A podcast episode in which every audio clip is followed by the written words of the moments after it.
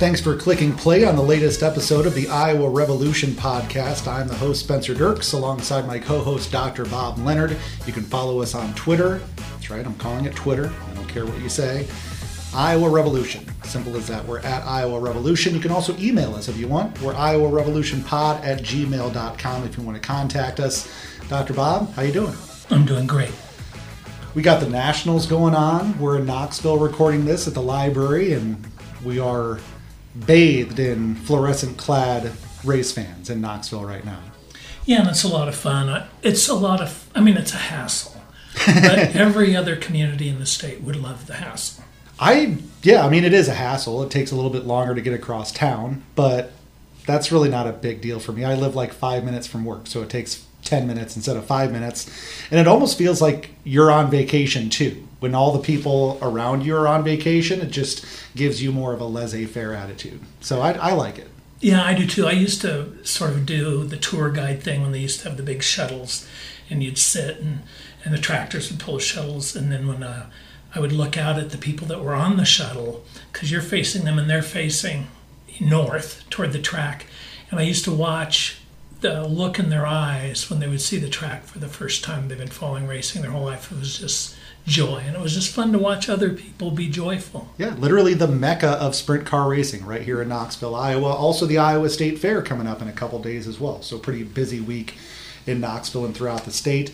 A lot of things on our agenda today. Uh, Kim Reynolds has decided to send more troops down to the southern border. We'll talk about that. Brenna Bird is on the side of rapists. We just got another report from the Iowa Department of Education about those educational savings accounts and where the, the biggest accounts are. Ashley Hinson held her third annual barbecue bash this past Sunday in Cedar Rapids. That'll be part of our Cauc Talk segment. And also, we just missed it last week. We recorded right before those four federal counts came down against Donald Trump, possibly getting his fourth indictment.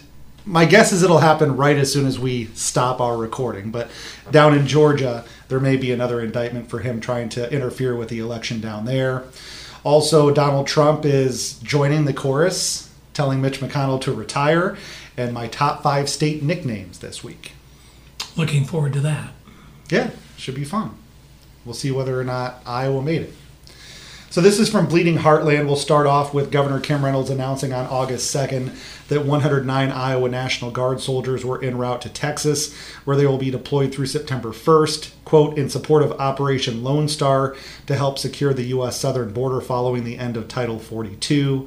In addition, the Department of Public Safety will send Iowa State Patrol officers to Texas from August 31st through October 2nd to assist Texas state troopers with various law enforcement activities. The governor's news release confirmed that, quote, federal funding allocated to Iowa from the American Rescue Plan will cover all costs associated with these deployments. The statement went on to assert, quote, states are given flexibility in how this funding can be used, provided it supports the provision of government services. Laura Belin wrote this, not so fast. While the American Rescue Plan did give states more leeway than previous federal COVID 19 relief packages, ARP funds are still subject to detailed federal rules. A plain reading of those regulations suggests deploying Iowa National Guard and law enforcement to the U.S. border with Mexico does not fall under any eligible category. Reynolds' public statements about Operation Lone Star also confirm the mission is not related to the pandemic. The law outlined four broad areas where governments can use those fiscal recovery funds. Three of them are not relevant to this discussion to address the negative economic impacts of the pandemic through assistance to households, small businesses, and nonprofits, or to aid impacted industries such as tourism, travel, and hospitality, to provide premium pay for essential workers, and to quote, make necessary investments in water, sewer, or broadband infrastructure. Reynolds is hanging her hat on a fourth category of allowable spending. The Treasury Department summarized it as follows replace lost public sector revenue using this funding to provide government services up to the amount of revenue lost due to the pandemic. Surprise, surprise. Yeah. It's all performance art, appeal to the base. People are coming across the border much less. It's you know the border situation is the best it's been in a long time. But it's you know stir the base, stir the pot, no accountability she just thinks she can do anything that she wants, just like Republicans everywhere think they can do anything that they want without any accountability, like Trump. And uh, eventually it's going to catch up. you were right on the head. Since Title 42 was ended by the Biden administration, crossings have gone down. So this is not a huge issue at the moment. And that really seems to be the one peg that Republicans continuously talk about is open borders. That we have these open borders and we need to send the military down there, which, oh, by the way, we've got flooding on the Mississippi, we have flooding on the Missouri, and wouldn't it be nice to have National Guard troops to help out in those areas, even though we've declared those emergency areas? Well, one of the things that happens after big events like this, big emergencies, oh, say a big fire or whatever, um, all the people involved, military, first responders, whoever did, they do something called an after action review.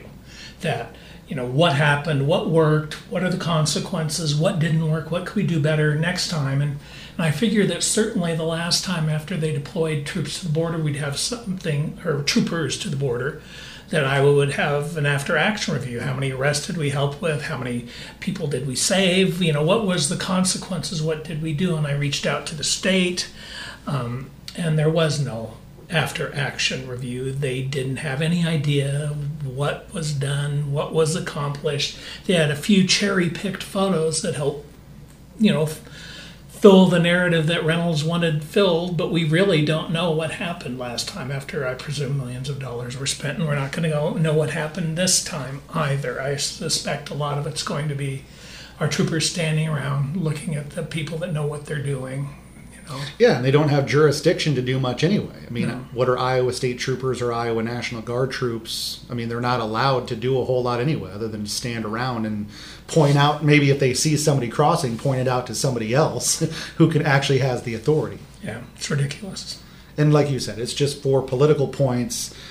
It's all Republican governors that have gotten together and, and have created this Operation Lone Star. And they're not interested in solving the problem. They need it. If they're the real problem that we have is the need for more workers. Well, I've said since, I mean, my mom was the first person to tell me this, so I'm just cribbing off of my mom. But if you really wanted to stop this problem, you would find the employers to the point where they wouldn't hire illegals anymore.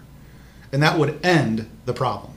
Yeah. Maybe not end the problem, but for the most part, you wouldn't have, you know, crushes of people coming over the border. And not that they are now, but they have in the past.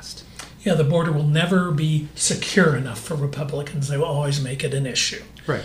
What is secure enough? It's just, it's a moving target. They don't care.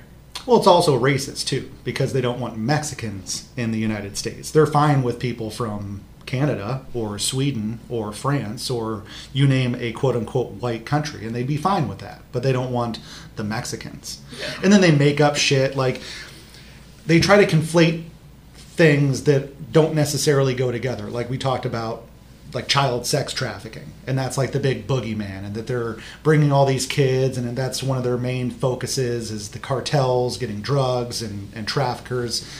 And that's a very, very small percentage of, of what actually goes on and who crosses the border. But they just want to scare people into this ideology. Yeah. I mean, it's, it's just pretty clear that you know the biggest human trafficker just may well be Ron DeSantis shipping people wherever he wants to, Martha's Vineyard. Yeah, whatever happened with that? I thought that he may face like kidnapping charges. Yeah, I don't know. No, they're not going to. It's that, that two-tiered justice yeah, system. That's, that's right. And also, did you hear? Speaking of down in Texas, they've got those buoys that they rope across the Rio Grande and, and the rivers down there, and you see a child actually died, yeah. Yeah. which they told I don't know exactly know who they are, but I mean, experts have told Governor Abbott this is exactly what's going to happen, and of course, that's what they want to happen. Well, I mean, Republicans are cheering that on. A, a, kid dying in the Rio Grande, and they're happy about that. Well, I haven't seen anybody happy about that, but there's certainly... you aren't on Twitter enough. Then I guarantee that there are a lot of people applauding this. Well, that's sad. Very sad. Speaking of more sad news, this is from Little Village Mag. Iowa Attorney General Brenna Bird was asked about her refusal to pay for the cost of emergency contraception for rape victims during an appearance on Iowa Press last weekend. Responding to a question from moderator O.K. Henderson, Bird acknowledged that, quote, we did pause payments to entities like Planned Parenthood and others that were being reimbursed for abortions and for Plan B, end quote. Bird seemed to dismiss the idea that this may cause hardship for victims or be a problem for healthcare providers who assist them, saying, quote, those services still remain available under Iowa law to victims. It's just whether public funds will pay for them, end quote. Asked by Henderson if she intends to make the current refusal to pay a permanent policy after the formal conclusion of the audit, Bird replied, quote, I do, yes, once it's done. So she She already has the answer. Yeah. Yeah. Which in this whole audit business is we talked about it before. It seems like a cover to begin with to to make that first step and make it seem like, oh, okay, we're auditing, we'll pause it for now. But she never the goal was never to begin those payments again. And by the way, public funds, these are they're not necessarily public funds. It's not taxpayer money. This is from fines and court costs from offenders, from rapists Right. and sexual assaulters. It's, yeah, it's, I don't know. This is sort of a, a weird story, but when I was uh, in Albuquerque and as a professor and then moonlighted for all kinds of, well, for reasons we don't need to go into here, I was a cab driver. And uh, I wrote a book about it, turned into a play. But oftentimes, over the course of an evening, I worked nights, would get a call to a particular hospital and you would know exactly what it was. It was rape victims, and so the rape victims were sent home in a cab. They uh, there were vouchers. They didn't have to pay for anything. I guess if Kim Reynolds was in charge, they'd have to pay for their cab ride home too. Right.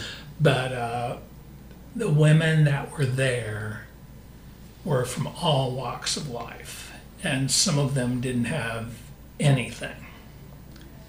And so to deny them this, it's uh, it's just sad. It should be an option for people, and it's you know it just seems that it's the right thing to do. And depending on what the state Supreme Court says, abortion will effectively be, be illegal whenever that's decided. So you're making a situation where if the if the woman, by no fault of her own at all, she was raped, becomes pregnant, if she wants an abortion, first of all, she probably can't get it, and B, probably can't afford it in a lot of cases. So we're going to have way more unwanted children. Yeah, and the circumstances that surround them. Yeah. It's just something that was going along just fine, helping people when they needed help. The, disruption, and it's like she, she's, it's all about disruption. You just don't make a decision; you drag it out, and then you make it so it's this issue every day to Right. continually dis- disrupt society. You have to string it out. You just don't make a decision one way or another and have it be over. No, you've got to pull the torment as far and wide as you can. And just how evil, how fucking evil is that? It's fucking evil. Like Brenna Bird is going to hell. Well, I'm not going to make such a speculation, but I mean, I might be going to hell too, but Brenna Bird, sure as shit, is also going to hell. Can you imagine? I mean, I think that we should just collect these children that there are the end result of a rape and just give them to fucking Brenna Bird. Drop them off on her fucking doorstep. and there aren't services available to help them. No.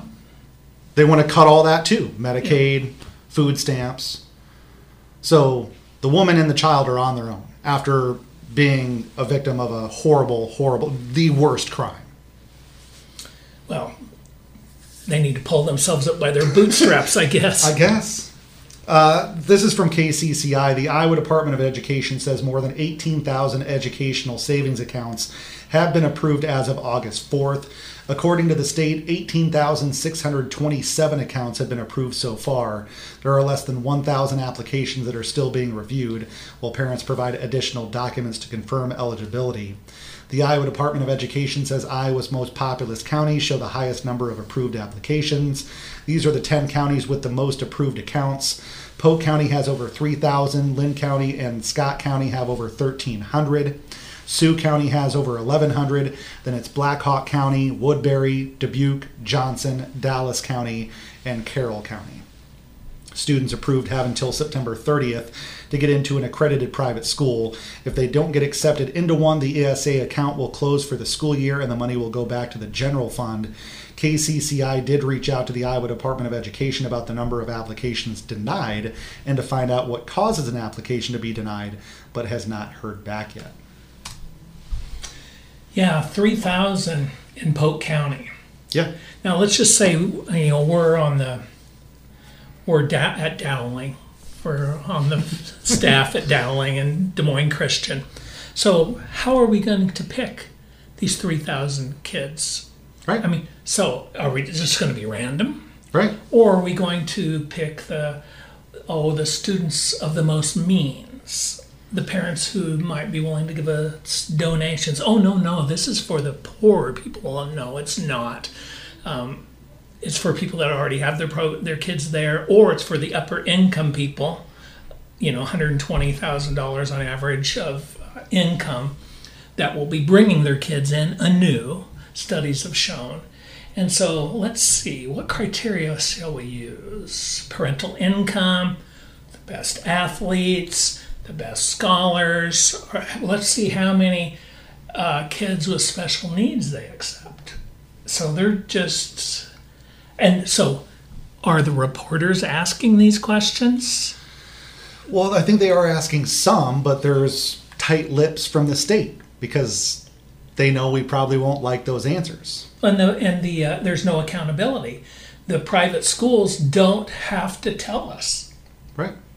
Yeah, they can use all this money. I mean, Rob Sand talks about it all the time, the state auditor. I mean, they could, the principal of, you know, name a school, Dowling, could take all this money and take him and his whole family on a Hawaiian vacation, and there's no recourse for that. Yeah, He, he can do that. yeah, There's no oversight, not near as what would be at a public school. And yeah, all of these kids, all of these kids going to private schools are just less and less money for the public schools, which that's what it's all about. It's not about making sure that kids have the best education. If it was, they would invest more into public schools. But it's about destroying public schools. absolutely. Same as the book banning and all of that stuff. It's just, as you've said many times, it's just to disrupt and kind of make public schools look bad, like they're unprepared, that they aren't doing the best by your kids. And sending them to Christian schools, which for the most part, you know, share the ideology of Republicans. I'm not going to say conservatives because there's nothing conservative about the MAGA movement. Right. There's nothing conservative about what Kim Reynolds is doing. She's not a conservative. You don't destroy the public schools if you're a conservative. Uh, conservative. You don't destroy Medicare if you're a conservative. What you do is you you you don't blow up food stamps if you're a conservative. You just it's just destabilizing. It's all about power control. And if anybody that doesn't think it's about power and control, look at what they did with uh, the polling places in Iowa City. Move the polling place in Iowa City to Coralville that isn't even on a bus route. Right. I mean, it's just Yeah, that it's was a big story a Yeah. week or two ago about Yeah. because people used to be able to, you know, walk or bike there, and now you can't even take a bus there. And in Coralville, I don't know, I mean, how many of our listeners have driven there, but it's not the best place to be walking around. No, you can't get there. I mean, on foot from. I mean, if well, to this particular mall they're talking about, it would take a couple hours to walk to, probably. Right. Let's get into some cauc talk, some caucus talk. Iowa Representative Ashley Hinson held her third annual barbecue bash on Sunday in Cedar Rapids. Ron DeSantis was one of many candidates there. This is from Ty Rushing on Twitter. Quote, DeSantis said he showed his three kids Field of Dreams a few months back. He said while playing catch with his five year old son after leaving the Clayton County Fair, his son said, Daddy, is this heaven? DeSantis responded by saying, No, it's Iowa. First, I doubt if his son said that, but he's such a liar. You know, you never know. And the other thing He is, didn't say that. I guarantee that's a made up story. well, the thing is, what about the book banning scene? Right. There's an incredible, brilliant book banning scene in there. right. Did, why isn't the media asking DeSantis about the book banning scene? They should be. Yeah. That was my first thought too is are you actually going to talk about really the most important part of that movie, I think. The, Yeah. the most moving scene Yeah. is when she goes up in front of the crowd in the gymnasium and takes them all to town. And she gets carried away by Kevin Costner. It's fucking fantastic. Yeah. But no, it's just this Americana thing of you know we're all lily white people in in Iowa, and to people like Ron DeSantis, this may be heaven because it's ninety four percent white. You know, Speaking of, did you hear? This is kind of off topic, but did you hear that one of Trump's lawyers, once the trial moved, his federal court case moved from D.C. to West Virginia because because it's more diverse. did you see ninety-six percent. Right. Very conservative. Trump won by what, forty points Oh, there? I'm sure. Yeah. Yeah. and DC is pretty much a 50-50 split. You know, like 44% black, 45% white, and you know Something like that. other minor- minorities from there. But yeah, that was They're totally a so stupid. They're so stupid. And people that would believe that are stupid. Yeah, there's a lot of stupid people. You know, George Carlin always said, "Think of how dumb the average person is, and then just imagine that half of everybody is dumber than that." so, I prefer misinformed, but. I But the thing is, a lot of these people are purposely misinformed. Yeah. Especially in this day and age, you have to choose to be misinformed, in my opinion. You want to be brainwashed, apparently. More cauc talk. Um, didn't really have a whole lot of cauc talk, so you can add to this after we're done talking about this. But I mentioned that we just got done recording last week when the four federal counts of interfering with the election came through for Donald Trump. This is from The Hill. All eyes are on Georgia this week, where yet another indictment of former President Trump is expected imminently. Fulton County District Attorney Fani Willis, she's a Democrat, has been probing Trump's efforts to interfere in the state's closely fought 2020 election for more than a year and is widely expected this month to bring the fourth indictment of the year against the former president. Any charges brought by Willis would come after a federal indictment last week that was also connected to the 2020 election. In that case, the former president was charged with four counts for his role in trying to block the transfer of power. And in Georgia, Trump could face RICO charges as well as solicitation and conspiracy charges. The thing that bothers me the most is that we have him on tape saying, Find me these votes. Right. His criminality has been obvious for, you know, what, two years? Oh, I mean, Yeah. seven years, eight years Yeah. for you and I. So, but yeah, that- yeah, th- we've seen it, we've heard it. right away, the, the yeah. tape came out, and yeah, you are interfering with the federal election. Yeah, and then Lindsey Graham goes down there, and all the other, you know, schmuck Giuliani. lawyers. Yeah, and and people think that that wasn't a crime. How can people think that wasn't a crime? Well, yeah, and this whole, you know, they're interfering with his First Amendment rights is just absolutely bullshit. Well, that's I right. mean, for, I mean, First Amendment. I mean, people don't. There are limits to free speech. Period. Let alone politics or presidents or whatever. If I tell you right now, I'm going to kill you. I'm going to fucking kill you, Doctor Bob. You could call the police. I could be arrested.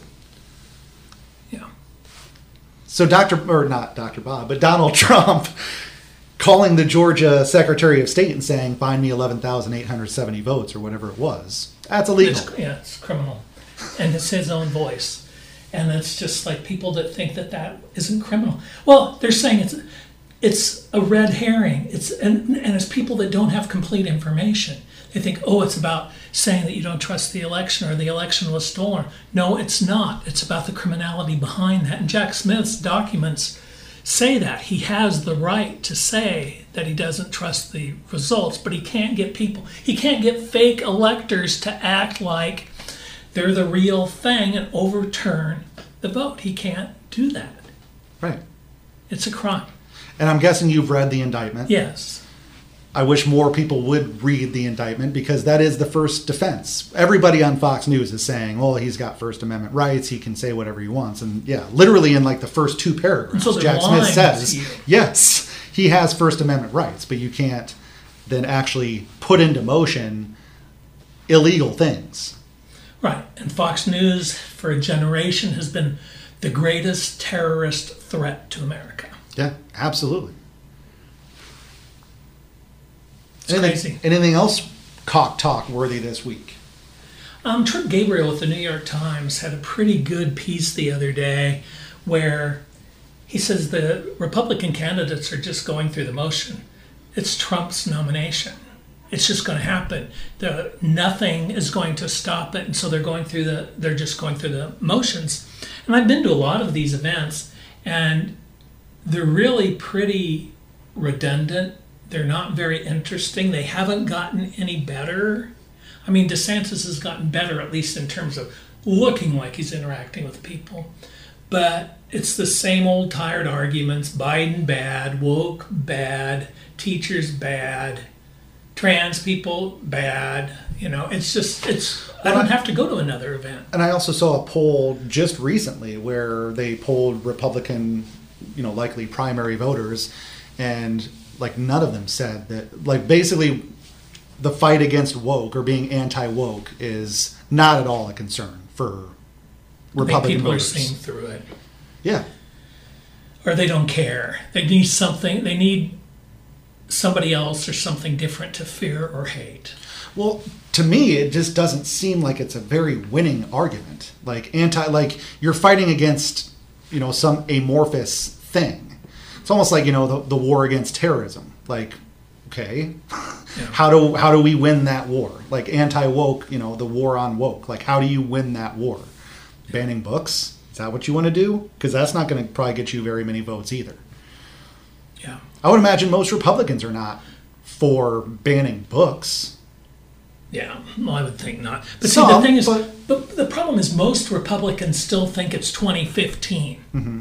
And that it's just a normal state of affairs rather than we're on the verge of a dictatorship.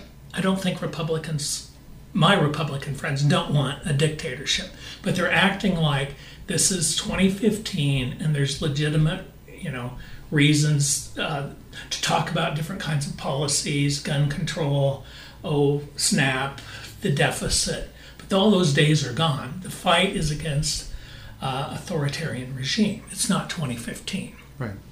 DeSantis did finally say that Trump lost the 2020 election. He was interviewed on TV and he fully said that, yes, he lost the election. Joe Biden is president.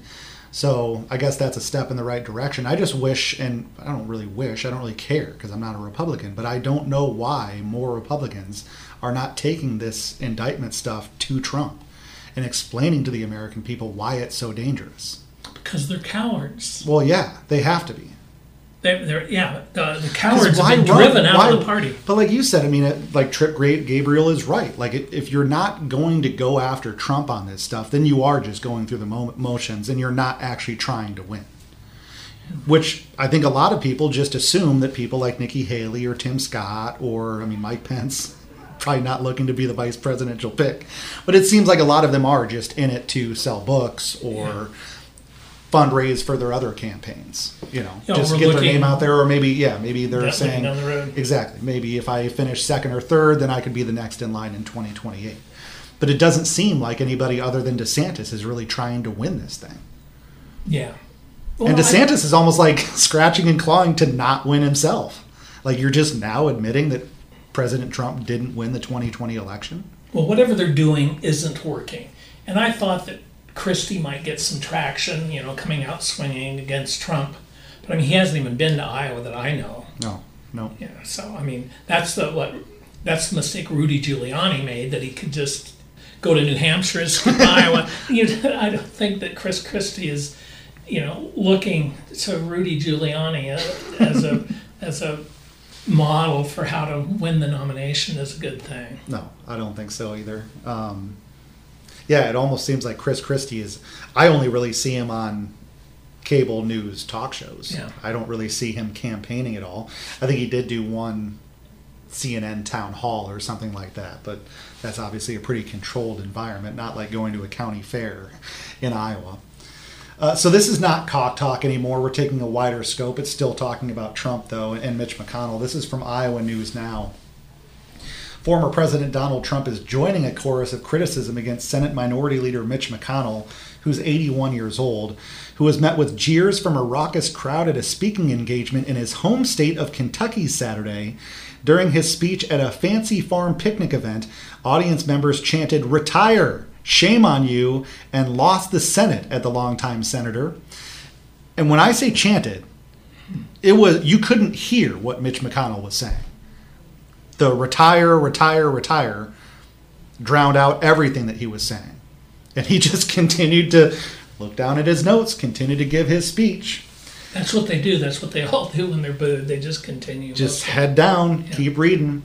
And McConnell said, My friends, I'll be honest, it's not hard for Republicans to look good these days, McConnell said amid boos. He did not acknowledge the cheers. Instead, they said cheers, but they were jeers. Instead, proceeding with his speech, which criticized prominent Democrats like Kentucky Governor Andy Beshear, who, by the way, is a pretty popular governor. He's a, you know, Democrat in a red state, and he's Yeah. got like over sixty percent approval rating, I think. Because you know, he gets things done. Right, he actually does his job. Uh, by the way, Governor Andy Beshear was present at the event. Former President Donald Trump, who McConnell previously condemned for his role in the January 6 riots, sided with the crowd in a Truth Social post. I agree. Boo! Retire! Retire! Retire! Boo! Exclamation point! Exclamation point! Exclamation point! End quote. I love it. I love that. I'm not saying I love Trump. I'm just saying I love the infighting. Yeah, the infighting is good. Yeah, and O'Connell has sort of. St- I mean, he's a spineless weasel, but he's sort of nibbled at saying Trump was in the wrong. I mean, he sort of s- sits up there and But see, he's very he's a very good politician. Obviously, he's very good at, at reading public sentiment. So I feel like anytime there's like I I think in his heart of hearts, if there is much of a heart in Mitch McConnell's chest, he doesn't like Trump. He never liked Trump. He wished Trump was never elected. none, none of them like him. Right. There's Nobody likes Trump. His children don't like him. Exactly. His wife doesn't like him. Right. So I don't think it bothers him that Donald Trump is posting this stuff on Truth Social. I don't think it really bothers him at all. But I do think that he is good at trying to get in where he can.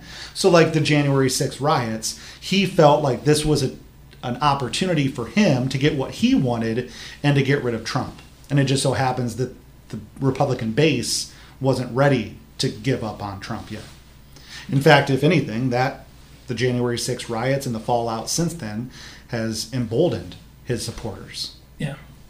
It has. It's- By the way, have you ever heard anybody besides Trump or his lackeys, Giuliani or like Lin Wood or whatever that lawyer's name is? Have you ever heard anybody talk about how this was a sham election?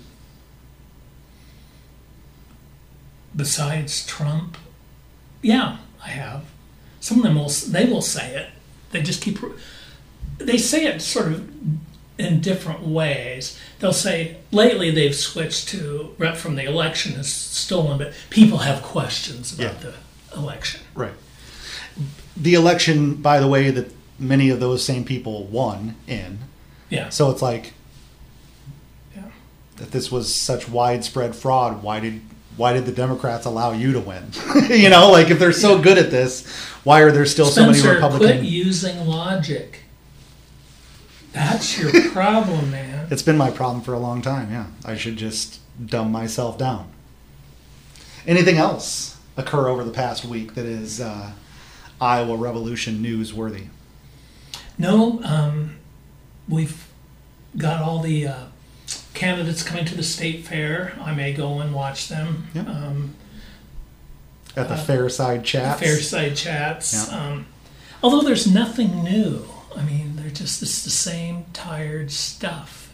I've never been through the different caucus cycles. I've never been so bored. Yeah. You know, it's always been much more interesting and dynamic and Right. But And one of the things I'm going to say is I'm tired of national media controlling the press gaggles afterwards and only talking about the polling. Right. That's what the poll, poll, poll. And, it's not about policy. Yeah. And a lot of the local people that would have good questions aren't called on because the people from New York are better and from the networks are better at yelling out the questions and getting the attention. Well, they're probably also more recognizable to the candidates Right. themselves. They're traveling along with them, so it's easy to see a familiar face and say, "Yeah, you know, give me a question," because I know it's going to be easy as hell. right. Better than you asking what's the price of beans. Yeah. I don't know. I ask them always price of beans and corn because if you don't know the price of beans and corn, you don't know anything about the Iowa economy or the international economy. So I'm gonna guess the Iowa. I'm gonna guess corn is selling at four bucks. A little over that, I think. Last time I looked, it was over five. Okay. And beans then probably would be 14, Yeah, around there. 15. Yeah, I haven't looked in a couple weeks, but that's about right. So yeah, I'm a I'm an Iowan through and through, man. I can tell you the price of corn and beans at least within a dollar or two. Um, anything else? About the caucuses, no. I hope it gets more interesting. So one thing that I I think will I've been kind of wanting to do this for a while now, but you brought up before we actually started recording about um, like those CO2 pipelines. Can you explain to me in like five minutes what's going on? Because I've researched and I still don't really know like what the different sides are. Like obviously there's eminent domain and farmers not wanting to give up their land to put this pipeline down. But I guess can you explain to me who really I'm interested in it and it seems like a pretty big like even Donald Trump was asked about it at one of his campaign events and he didn't you could tell he didn't know what was going on. He just sort of filibustered his way through and said, "Oh yeah, it's a horrible ordeal and we're going to do something about it and whatever." But Well, there's lots of controversy over the pipeline. Some of it is with eminent domain that people don't want these pipelines going through their fields and you know and you and I might think, well, what's the big deal? You just, you know, you just go through and you dig a trench, you put the pipeline in, then you grow corn and soybeans on top of it. But really, I've talked to farmers about it, and sometimes it's okay, but it's it depends on who's laying the pipeline. Because for the people that go through the quickest and are the most efficient at it, I guess, leave all kinds of compaction. And it's a big, big, wide swath through your field that you can't really grow anything on anymore. Right. Or it's really hard. So the compaction, so there's the two issues. There's the taking away of private property for a private entity to make profit. Yeah, because usually eminent domain is because the government wants to. Yeah, government wants to put in a highway, or they want to build a school. You know, whatever. It's the government. that's that's- still controversial. sure, right, as it should be. I mean, Yeah. I, yeah. But so, and then the environmental. But when you're giving away land to a private company, then it's certainly the American way is to say no, no, no, no. you know, well, not anymore. They want to privatize everything. But so there's that. There's also the people that, you know, I've talked to a guy that was a welder that, you know, he wouldn't work for one company because when they weld the pipes, they weren't do. He quit because they were doing sloppy welds mm-hmm. and they were getting the, the cheapest, most inexperienced welders. So there's just a disaster potential for the pipeline itself. right. So the I don't like using the word environmentalist because sometimes it seems that there are people that are extreme. It's not extreme to worry about pipelines breaking. And so, I mean, and I think we should all be extremists now with respect to global warming and Right. I mean, like an extremist today would have Yeah. been a super duper extremist. You know, just. 20 So that's ago. the issue. There's also some new technologies that are coming out, or that are you know it's called green methanol, and it's been well proven in Europe. And uh, what it does is it's a it's a way to create a kind of ethanol, which is called methanol, and it's called green because the emissions are very low, and you just put up a processor at the existing plant, and then you haul it since green methanol can be stored at room temperature. You can haul it by truck or rail. You don't need a pipeline. Right. It's really going boom all across Europe. It's a great fuel for ocean liners and aviation and, and ultimately for vehicles without the carbon footprint. And plus, there's a product. You sell the methanol at the end of it. You sell all the products, the methanol and whatever's associated with it. You don't bury the CO2. You turn it into something else that is valuable. You don't bury the CO2 because you're burying money. Right. And so when there's, yeah, you don't need the pipeline anymore with that. But that's just a new technology, and I'm just learning about it. But yeah, there's lots of controversy. So the pipelines, it's like people advocating for the pipelines are like people that were still investing in floppy dick disks when there's, you know, it's all digital. That was almost a great flub by you. Yeah, well, I- you're going to take that. I'm going to take that out and bring. Yeah, I'm going to use that many floppy dicks. So let's go on to my top five this week. Top five state nicknames. Number five, Utah.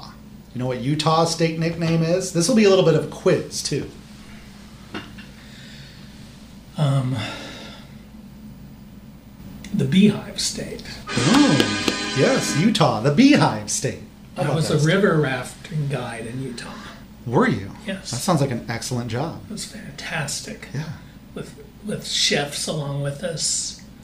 I think you've told this story before, Yeah, actually. great. Yeah. It was fun a long time ago. But if I could be a river rafting guide now, that'd be hard to turn down. yes. All right. Uh, you lived close to this state. I'm sure you spent some time in the state, Oregon. Oregon.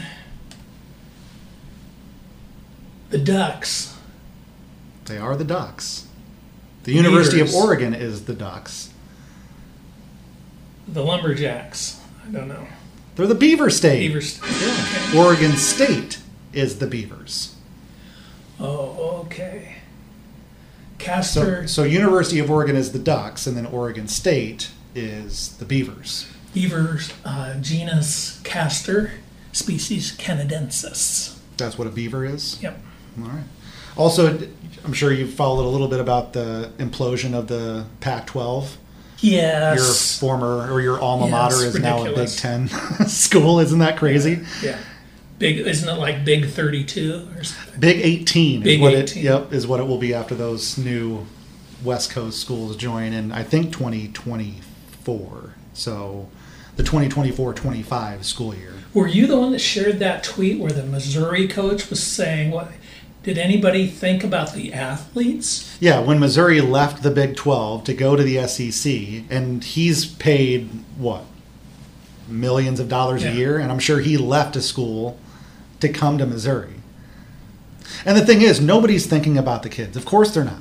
They haven't been for years. They'll get back, for the basketball team get Even the whole at four in amateur status morning. thing Yeah. goes back to like the 20s, just so they didn't have to pay. It was basically racist, so they didn't have to pay black kids. Yeah. You know, I mean, we'll call them amateurs, so we don't have to pay them. Yeah, so that the kids get back from the basketball trip at four in the morning, go to class at eight. I don't think so. Right. Yeah. Can you imagine an Iowa basketball road trip to University of to go to Seattle to play the University of Washington on a Tuesday night with a, you know, ten o'clock local tip off? Yeah. But again, that doesn't matter. All that matters is money, and those presidents and ads and commissioners are rolling in it right now.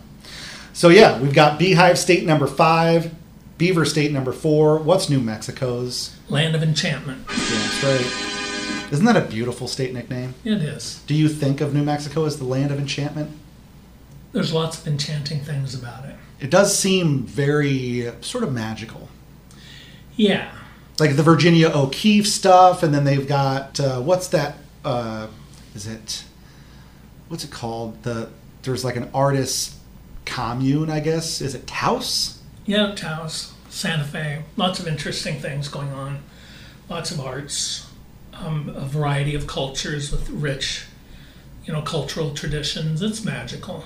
I mean, Iowa could be magical if we looked at it this way, and if we wanted to, because there's lots of magic here too. We just, you know, don't talk about it very much. True. Number two is Connecticut. Do you know what Connecticut's state nickname? The doorknob state. I have no idea. Why would it be the doorknob I state? don't know. It just came to mind. Something Uh, dull. Just looking around the room. No, I didn't It's not. Well, I guess it is actually kind of something dull, but I think it's pretty cute. The Nutmeg State. the nutmeg. Ew. Now, I guess they're big in nutmeg. They must be. Why else would they be the nutmeg state? They must be the the country's largest producer of nutmeg. Although New Jersey is the garden state, and I don't think most people conflate garden and New Jersey. I'd like to know who came up with the nutmeg state. What was that process? While I'm giving you the number one state, I'll look that up. Can you guess the number one state? Oh, I know you're going to pick the Hawkeyes. It is number one, Iowa, the Hawkeye State. So, what's the story behind Hawkeye? It was named after the book, right? Last of the Mohicans. Hawkeye, the protagonist. Right. Well, I guess the it's sort of obscure. Some people say that that's a hypothesis. Another one was that uh, they're uh, related to Black Hawk. There was somebody else there at the time called Hawkeye historically. Last of the Mohicans came out in the 1820s. It was very popular, Right. but you know, it wasn't about Iowa. Right. I mean, so I don't know. It's it's interesting, but um, I don't think that we really know the true history. I know that there's a couple guys in Burlington that really, you know, made it happen. A guy changed the name of his newspaper to. I was going to say it's still called the Burlington Hawkeye. yeah. yeah. yeah, and it's a really good paper. It is. It's not quite as good as it used to be, but it's still pretty good. Uh, Connecticut is called the Nutmeg State because its early inhabitants had the reputation of being so ingenious and shrewd that they were able to make and sell wooden nutmegs. Wooden nutmegs. I thought it was a spice. Yeah. What's a wooden nutmeg? now we're just. Going down a rabbit hole. This segment we like to call Dr. Bob and Spencer Google shit. I like Louisiana. It's state nicknamed. You know it. I don't. The Pelican State. Ooh, the Pelican State. I like that. Amazing birds. Oh, okay. So this is like it's sort of like an like a, a saying. So a selling wooden nutmeg is just selling a fake, like it's a fugazi. So a wooden nutmeg is a false or fraudulent thing.